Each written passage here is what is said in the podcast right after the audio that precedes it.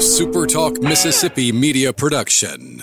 So, joining me now on the Welcome Home Beef Hotline, Coach Nikki McCray Penson, MSU women's basketball. Coach, normally a coach takes over a program in their first year and they're not looking at a team that people might predict to win the national championship.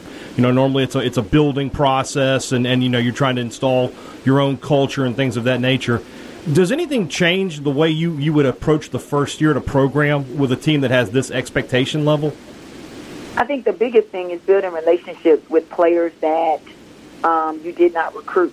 Um, my staff and I didn't recruit the players, so and we we had a lot of uncertainty at the time um, with the state of where we you know where we are in America, the COVID, mm-hmm. not being able to touch them for five to six months, and talking with them through Zoom, and just trying to you know build a connection. But you know we've been together now for about eight weeks, um, and, and every day that's an investment in building a connection um, with players that didn't recruit and their families and getting them to buy into your culture and your system.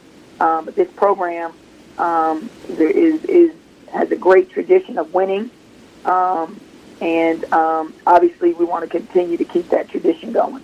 How do you put your stamp on this program in in year one? Well, I think number one is you know relationships and getting the kids to just um, you know buy into your style of play and and just playing hard um, and competing every possession on the floor and off the floor. I think that's where you're going to see the improvement um, for us off the floor. You know, doing things the right way because I believe that what happens off the floor matters just as much as what happens on the floor, and just the relationship that we're going to be able to build, um, so we can build that trust, so that we're playing hard for one another you know what a national championship basketball team looks like. When you're out there on, on the floor with your team, do you see some of the traits that you expect to see from a team that could win it all? I mean, you know, right now, I mean, we're definitely talented. Um, national championship teams, um, they value the little things and everything. You know, from from the time practice starts to the time practice ends. They're sharp. Um, nothing slides. Nothing goes unnoticed.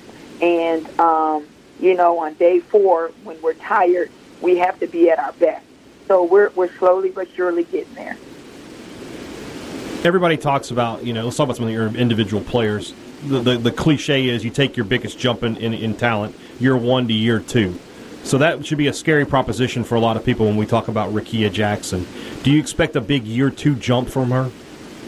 Well, I mean, that's the expectations. Um, again, you know, it's a little bit different because, you know, Rickea, like most of our players, had five months off um, with no training, no weight, no nothing.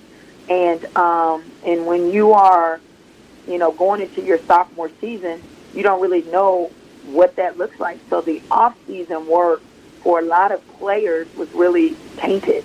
Um, but you know, again, since we've been together, just getting acclimated to the new system and the things that we're going to ask her to do um, being a threat from all over the floor, being able to make decisions and, and, and handle the ball for us more, um, being a point guard more. Um, all that is new, and it's something that she's going to continue to evolve and get better as the season go on. When you think about you know how many players you brought back, and obviously everybody having the extra year of eligibility, you've got a, a, lot of options, and you know obviously that's a good thing as a coach. You, you can't ever really have too much talent, but for you, how, how difficult is it going to be to find that right rotation that you're that you're giving everybody the, the right balance of minutes to make the team successful? Well, as fast as we want to play, everybody should have an opportunity. Um, I look at production, um, and and that's what I go off of. I look at you know how hard we're how hard we're playing, how hard we're running, how hard we're competing. Um, those players are going to be on the floor if you're productive, if you're competing, and if you're playing at the pace that we want to play at.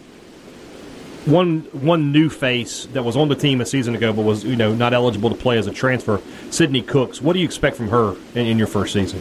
Well, Sydney brings experience. I mean, she's a vocal vocal player, um, and I think those are some expectations right now. Is I need to hear her voice every single um, day in practice.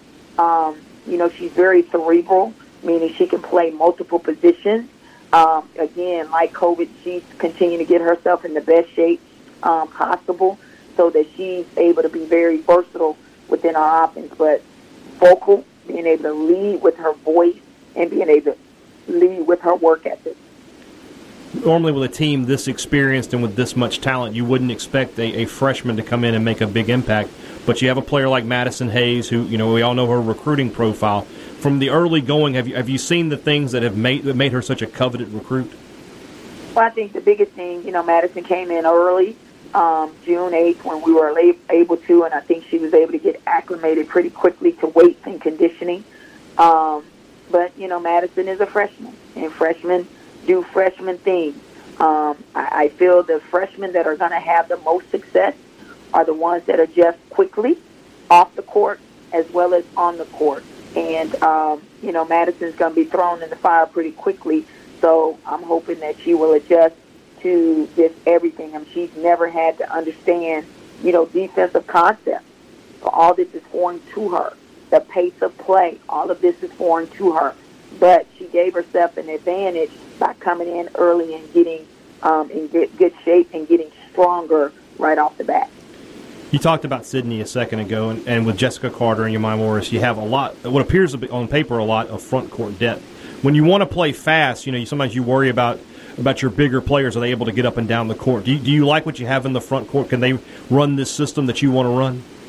Yeah, I mean they they can run. You know, um, obviously when you look at the three of them, um, Jessica, you know, is is is is more mobile in in terms of being able to run and get out and run. Um, but Sid is running, um, Yemiyah is running. I mean, they don't have a choice, you know, but to run in um, you know, poor defense and then be, be dominant in the post force. Do you embrace the expectations? You know, you know this team is going to probably ranked in the top ten, maybe even the top five to start the year. You know that they're going to be right there with South Carolina for in terms of who they are the favorites in the SEC. Do you embrace that even in year one? You're like, yes, that's what that's what we want to. you know, you want to build towards it, but you sort of have it in year one. Do you embrace that and say, yeah, we're going to go out there and we feel like we can win a national title this year? I think we win every day in practice. That's what I tell our kids. We don't get caught up in what the numbers look like. You know, we win every day in practice. We know what we want to get to, but we can't get to that end result unless we're not winning every day in practice. All right. I'm looking forward to seeing your team. I'll be totally honest with you. I've, I've, I've enjoyed women's basketball. I enjoy covering it. I can't wait to see this team. And if you're talking about playing fast, that's how I like basketball to be played. So I'm, yeah. excited to see this team. Coach Nikki McCray Penson, thank you so much for your time this morning. We appreciate you joining us.